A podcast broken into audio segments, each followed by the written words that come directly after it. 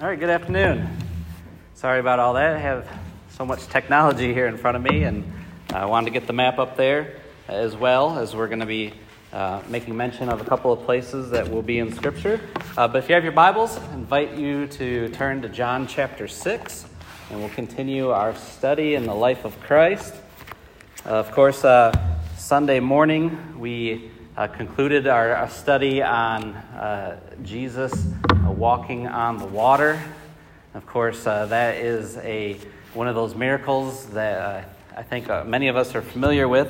if we recall, you know, Jesus had just fed the 5,000, and he and his disciples are going to a more secluded place. You know, they're very tired, they're hungry, they're not able to eat a meal even, but uh, Jesus has this crowd come to him. Again, 5,000 men, uh, let alone the women and children. So maybe, you know, a good estimate would be anywhere from 10 to 15,000 uh, people there where Jesus feeds. And uh, of course, right afterwards, right after he feeds them, uh, John lets us know in his gospel account that, you know, the people wanted to take him by force and to make him their king, uh, their, their, physical king. And so Jesus has to do a couple of things we saw. First, he sent his disciples away. He tells them to, uh, you know, again, up there on the map, I didn't grab the clicker, but, you know, they're up there in that area of Bethsaida, sort of on the northeast side of the Sea of Galilee. Uh, he's going to send his disciples uh, west to, towards uh, Gennesaret, which uh, unfortunately that's not up there, but it's sort of uh, if you see Capernaum and Magdala, it's probably right in the middle in that area. So he sends his disciples there uh, by boat. Uh, he sends the crowd away, and uh, then Jesus goes up on the mountain and prays. And so then we're told uh, that uh, around the fourth watch of the night, again, this would be anywhere between 3 and 6 a.m., that Jesus appears to the disciples out in the middle. They're out in the middle of the Sea of Galilee, three to four miles out uh, in, into the middle of this sea, and they see what they think at first is a ghost walking towards them. Uh, but of course, uh, you know, that's Jesus. Uh, Jesus calms their fears. And of course, uh, who is it? Who is it that speaks up uh, from the boat?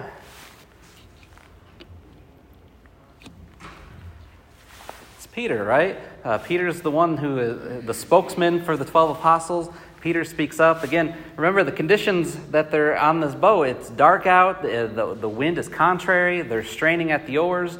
Uh, it's, uh, uh, we're also told that the waves are battering them, so uh, there's this great storm coming upon them, and they, of course, they see Jesus as well, uh, thinking him as a ghost. And uh, Peter speaks up and says, Well, if it is you, Lord, you know, command me to come to you. And so Jesus gets up, or excuse me, Peter gets up, gets out of the boat, and he starts to walk towards Jesus, right? And, uh, and Matthew's the only one that lets us know about uh, Peter and this uh, miraculous event that's happening uh, in his account. But Peter begins to walk towards Jesus, but then he takes his eyes off Jesus. He takes his eyes off Jesus. Uh, he sees again the, the wind and the storm, and, and be, when he does that, uh, he, he begins to sink. He begins to sink, and uh, Jesus immediately, the Bible says he immediately reaches down and grabs Peter by the arm and pulls him up. And, um, you know, just a, a great, great uh, account in the, in the life of, Christ. And, you know, we, we talked quickly uh, Sunday morning about some of the lessons that we could learn from that account, such as, you know, Jesus sees our struggles, right? He saw uh, them straining at the oars, uh, he saw them, you know, physically. Um, straining, trying to get from one side of the sea to the other. And Jesus saw that. And because of that, uh, he, he was planning on pass by them. Uh, Mark tells us that he was just going to plan on walking past them, but uh, when he sees them straining at the oars, he goes to them. And again, he sees our struggles. Uh, he's there in moments of spiritual weakness, uh, we, we noticed as well. Again, Peter was sinking, and Jesus went down and grabbed him. Uh, the, the, disciples who are on the, the boat, um, Mark also told us that, that, their hearts were hardened at that time because uh, they still had not uh, comprehended uh, the feeding of the 5,000 that just uh, took place. And so, um, you know, Jesus is there in moments of spiritual weakness. You know, and he's closer than we think as well. You know, that's another great lesson that we can learn from that account that he, he's there, uh, he's closer than we think, he, he's ready to you know, catch us uh, if we're about to fall. And we need to learn from the life lessons that God uh, teaches us. And so uh, that's really uh, sort of wrapped up that, that uh, study that we looked at Sunday morning. And so we're going to be continuing in John chapter 6. Now, John is the only gospel writer that's going to mention this next part uh, in the life of Christ. And unfortunately, uh, it's verses 21 through 71. So, you know, we've got a little over 50 verses to cover today. I don't know if we'll be able to get a chance to read all of them, uh, but uh, hopefully we can get as much as we can. But again, John's the only one that's going to mention this discourse, this conversation that's going to go on between him and uh, the, the crowd and his disciples. And so uh, we'll notice those things. And so this is sort of one of the more of Jesus' tougher um, uh, teachings that he does. And so, you know, if you have trouble reading uh, John chapter 6, uh, especially, you know, the section that we're going to cover today, uh, you're not alone, right? Because even after Jesus uh, talked to the disciples and the Jews, uh, they didn't understand what he was saying. And so, and really, that's a lot of times in Scripture, the reason why is because Jesus is always you know, he's thinking vertically. He's thinking about heaven. He's uh, teaching uh, spiritual insights about heaven while the people uh, are constantly, you know, thinking horizontally. They're constantly thinking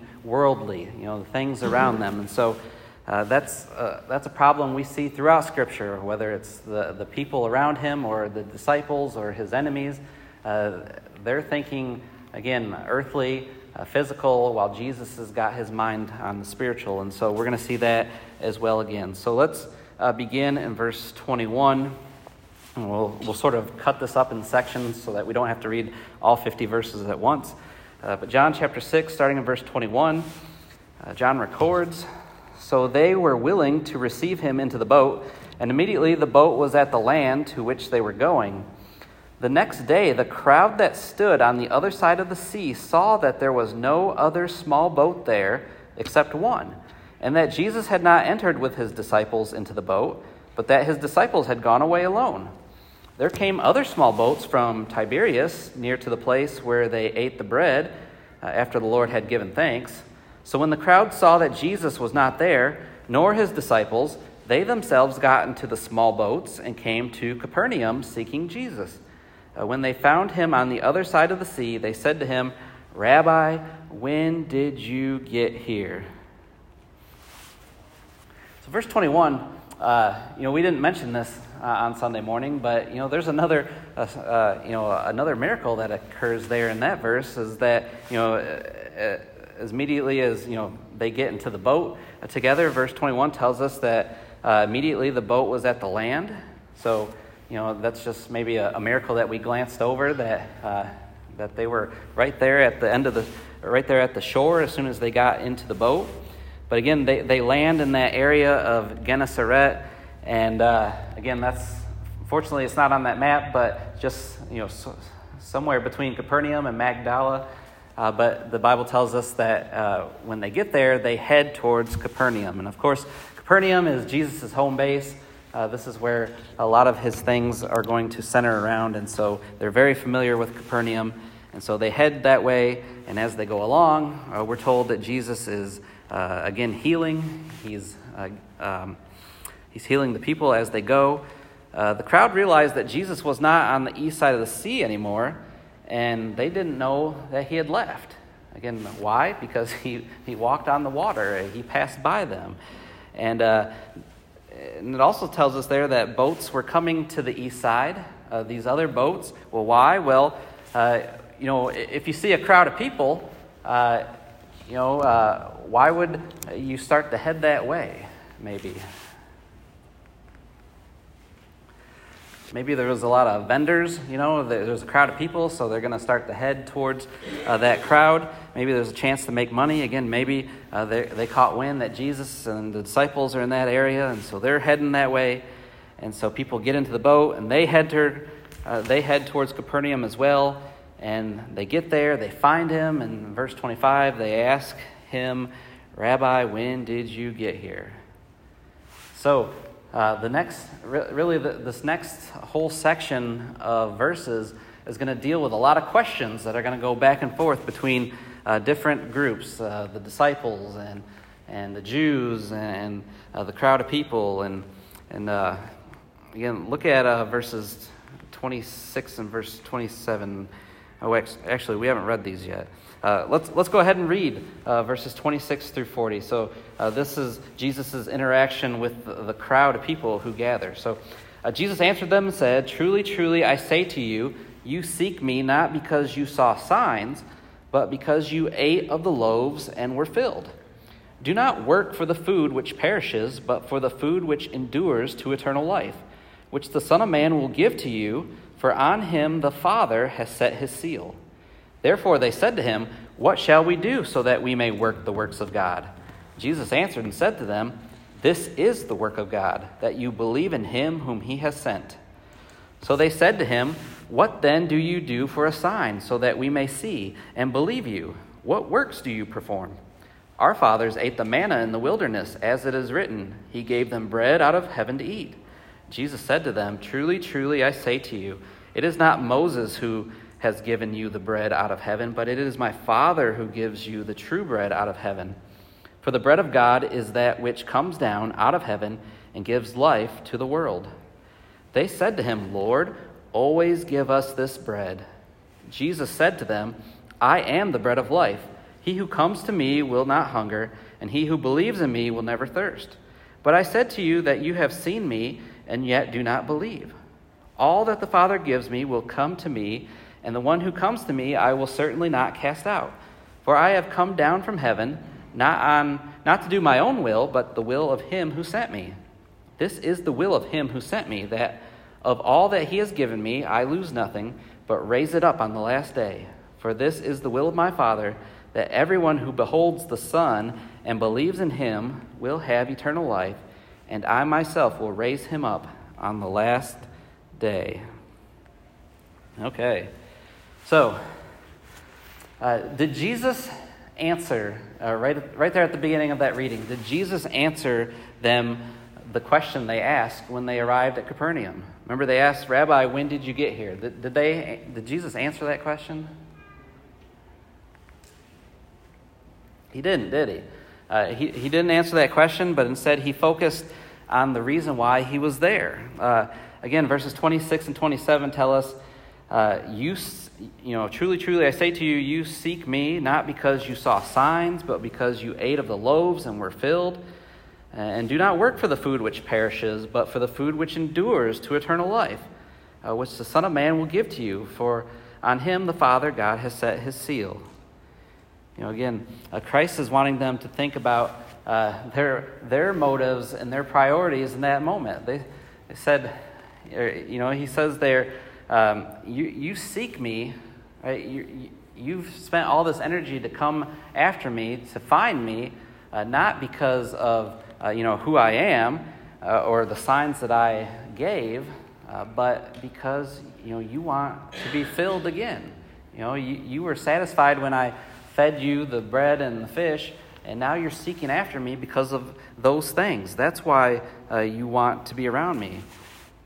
And so he, he tells the crowd, uh, you know, if they work, they'll get, they'll get a food uh, that does not perish. Right? Uh, uh they inquire about, uh, you know, about this food in verse 28, and you know, really, you know, Jesus is introducing them to the theme that he's going to be talking about in this whole section, and that's really, you know, belief. verse 29 This is the work of God, that you believe in him who he has sent. You know, that really uh, again, the, these questions that they're, uh, you know, giving to Jesus really lets us really understand and reflect on, you know, what their motives were, uh, or that, you know, they had insincere motives. Uh, because, they, because in verse 30, what, what do they ask for in verse 30?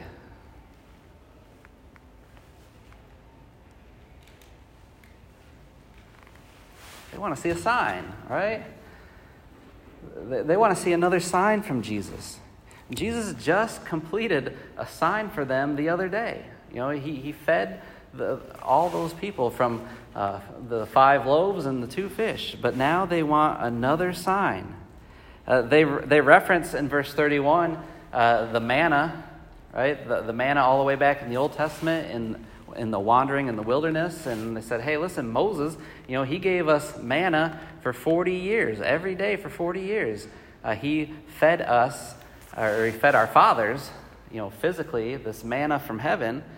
And you know, Jesus gave them that one free meal the other day. And so um, it, it simply appears that, you know, they're just looking for another meal. They're looking for another uh, physical satisfaction. Uh, but again, then Jesus says to them, uh, you know, that, you know, he gets into this um, discussion about, uh, you know, he's the true bread from heaven. Right? He is the true bread from heaven, the bread that gives life to the world. Now, obviously, you know, we might ask the question do you think they understood uh, what Jesus was talking about at this point? And it does not appear to be so. They're, they're you know, they're still missing the point. Uh, but, but, it's, uh, but, but verse 34 says, you know, they're, they're still asking for it, right? It says, Lord, always give us this bread. They, they, again, they, they're thinking it's some sort of physical bread, uh, but Jesus, again, is referencing this spiritual bread. Uh, uh, he is the bread of life. And uh, so, again, they're still missing the point. Uh, you remember back in John chapter 4 with the uh, discussion Jesus had with the Samaritan woman? Doesn't this sound a lot like that as far as, you know, Jesus right here is talking about the bread of life? you know, always give me this bread. What was it that Jesus was discussing with the, the Samaritan woman in John chapter 4?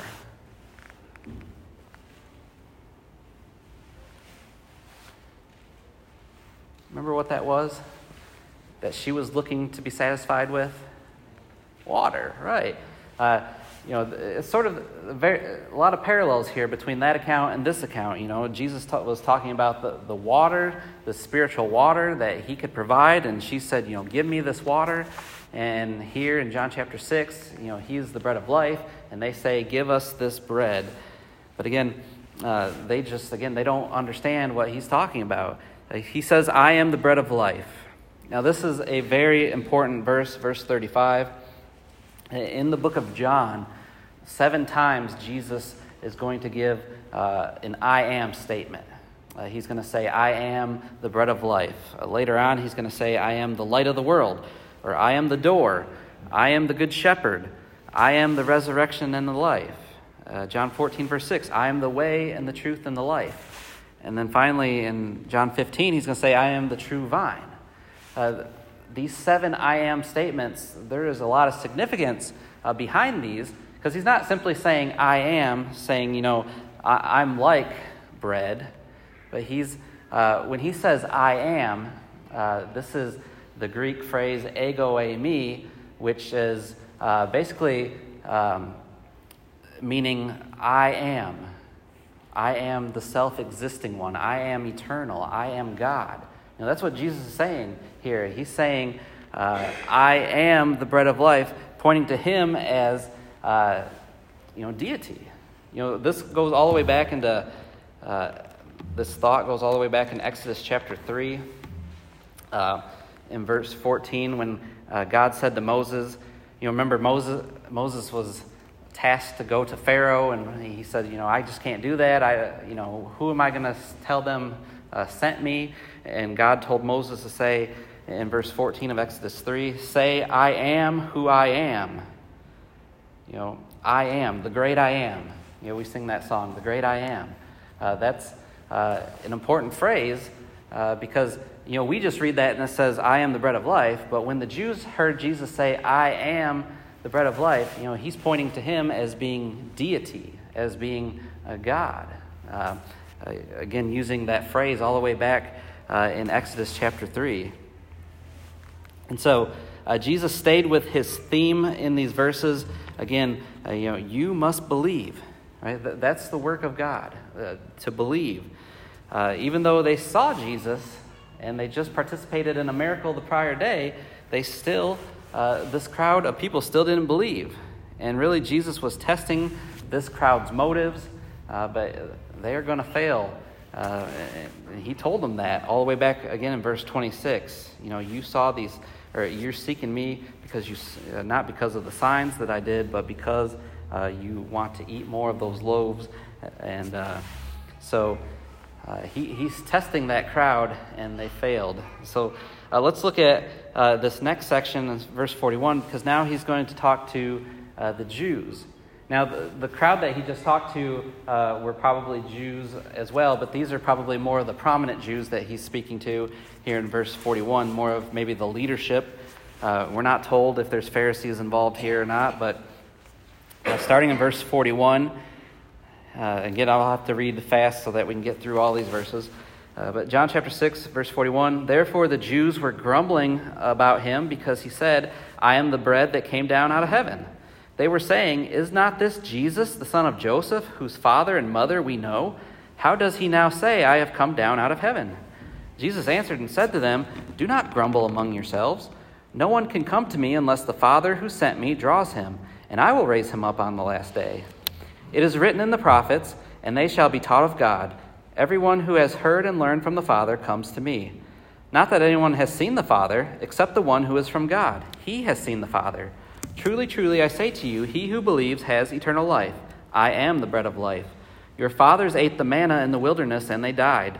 This is the bread which comes down out of heaven, so that one may eat of it and not die.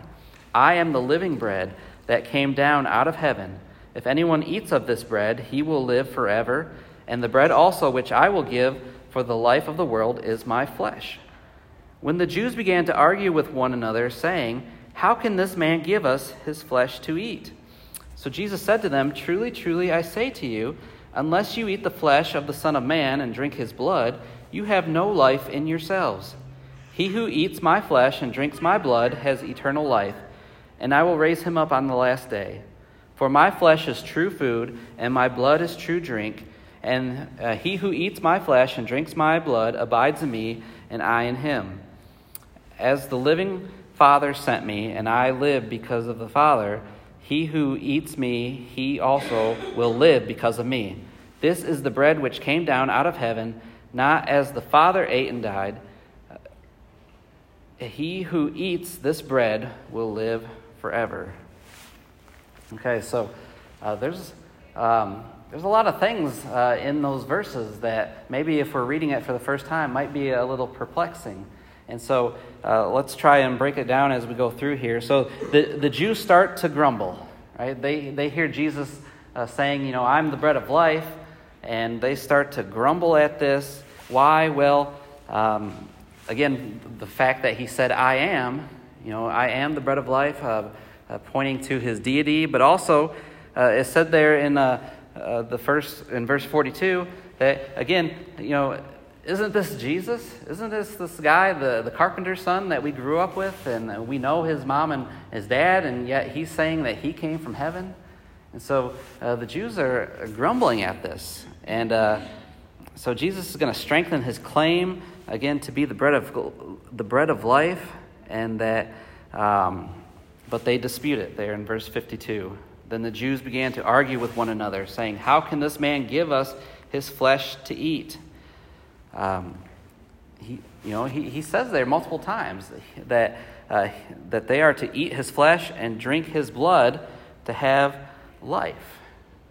Well, what's he talking about there? You know, there's a, um, if you're familiar with, you know, Catholicism, you know, the, when, when they go to Mass, you know, once a week and they partake of Mass, what they're doing uh, is what's called transubstantiation. And, and in their belief system is that, you know, when they partake of the fruit and, and the bread, is that they're actually, you know, eating the, the flesh of Jesus and that they're actually drinking, you know, his blood. And, uh, that, you know, that, that's their belief, that it's literally uh, miraculously turning into his flesh and blood. And basically, you know, every time they do that, they're, um, you know, Jesus is being sacrificed, you know, every single time they do that. You know, even though the Hebrews writer told us that, you know, the sacrifice of Jesus was once for all time, you know, for all sins in the past and all sins even to be committed. And so that's not what, uh, that's not what you know, Jesus is talking about here. He's not talking that we need to physically eat uh, his flesh and, and, physically drink his blood. Uh, you know, many want to uh, maybe use these passages as reference to, you know, the Lord's Supper. Uh, but again, you know, there, there's a lot of symbolism and terminology in those passages that, you know, it sounds like the Lord's Supper, right? Uh, but, uh, you know, the Lord's Supper hasn't been instituted yet.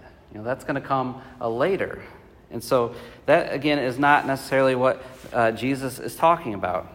But how do we today literally eat and drink uh, Jesus' flesh and blood, like he says uh, that, that we must?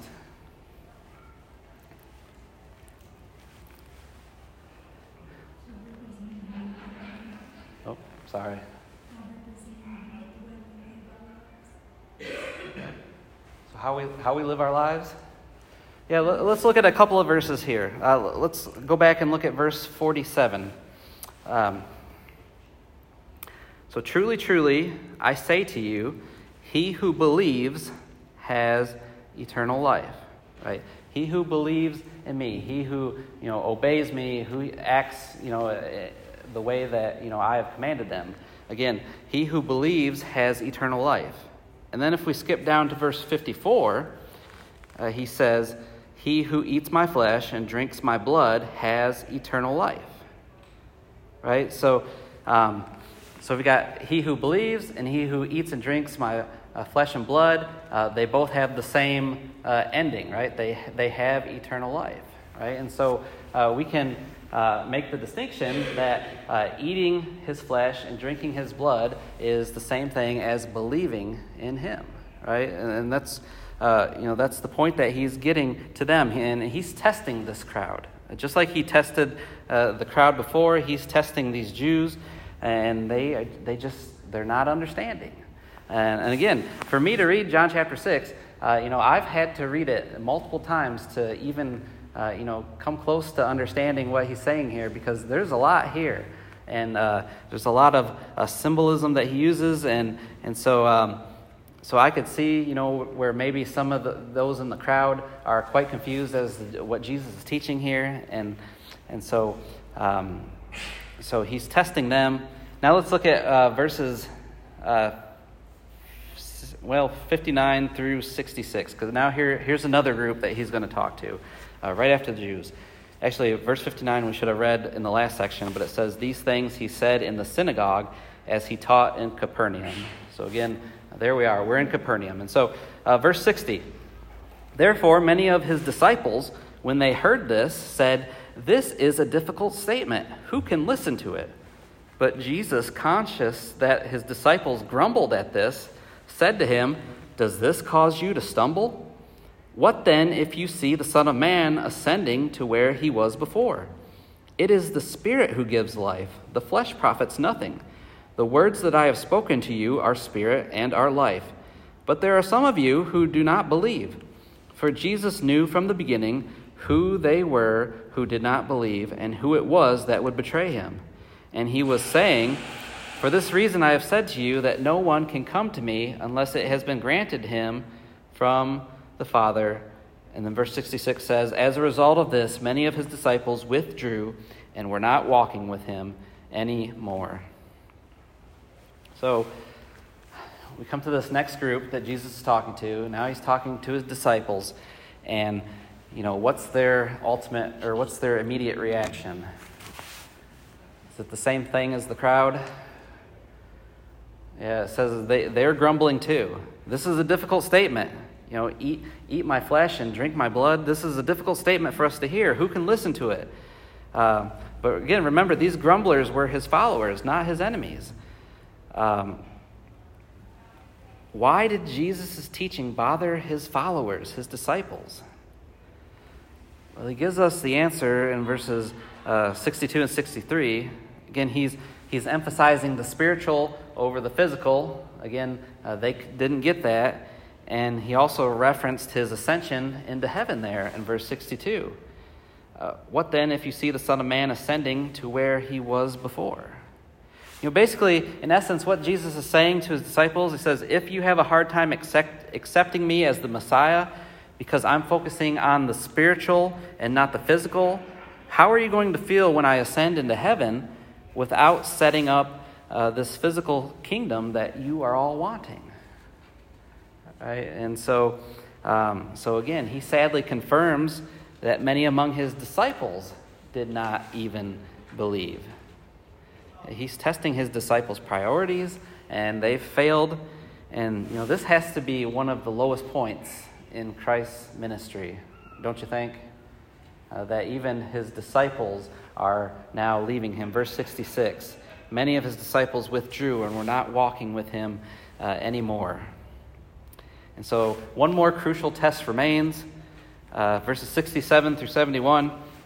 So Jesus said to the twelve, You do not want to go away, also do you? And Simon Peter answered him, Lord, to whom shall we go? You have words of eternal life. We have believed and have come to know that you are the Holy One of God. Jesus answered them, Did I myself not choose you, the twelve, and yet one of you is a devil? Now he meant Judas, the son of Simon Iscariot, for he, one of the twelve, was going to betray them. You know, he's, he's been testing these different uh, groups, and now he gets to his, you know, his, the 12, the, the, apostles, and he says, do you want to go, all, go away also? And of course, here we go with Peter. Uh, it's always Peter who steps up to, to say something, and he, of course, says, where would we go? You know, we've left everything to follow you. Where would we go? You have the words of eternal life. And, you know, really, uh, they are the group that pass uh, this, you know, this test that Jesus is giving them, uh, except at least 11 of them, right? Because we're told one of them, kind of, it seems like at this point, uh, it, you know, this point in, this, in the life of Christ, that maybe this is the, the day that maybe Judas decided to uh, maybe turn on Jesus, right? The, to betray him. Maybe this is the day that he ultimately makes that decision. He doesn't physically leave like some of those other disciples do. Uh, he's going to stay with the 12, but it appears that, you know, maybe this was the day uh, after this discourse, after the, these teachings, that uh, he no longer was going to follow uh, Jesus. And so Jesus challenges us today, too. Right? He tested them, he tests us as well. Um, he tested the motives of the crowd. You know, are you, why are you following me? Uh, he tested the motives uh, of the Jews, or at least their understanding uh, of what he was talking about. Again, you know, that, that's a hard saying, they said. Uh, Eat my flesh and drink my blood. Uh, but ultimately, what he was getting at was that, you know, we have to work the works of him, he says. Uh, that belief is a work. And I am the bread of life. You know, I am that substance that, you know, you need to, um, you know, spiritually uh, nourish your bodies with. Again, uh, stop thinking about the physical bread that I just uh, served the other day, but start, start thinking about the spiritual bread that I am. Yes, uh, you know, God provided the manna in the Old Testament, uh, but that was to physically sustain them. Uh, but now I'm here. You know, Jesus is here today. I am that, that bread, that, that bread of life. Um, and so, again, you know, the, the apostles passed that test. Uh, to whom shall we go? And so I'm surprised we got through all those verses here. Uh, but uh, uh, thankful for your participation this evening. Uh, we'll be in Mark chapter 7, verses 1 through 23 on Sunday morning when we look at traditions uh, that Jesus is going to talk about.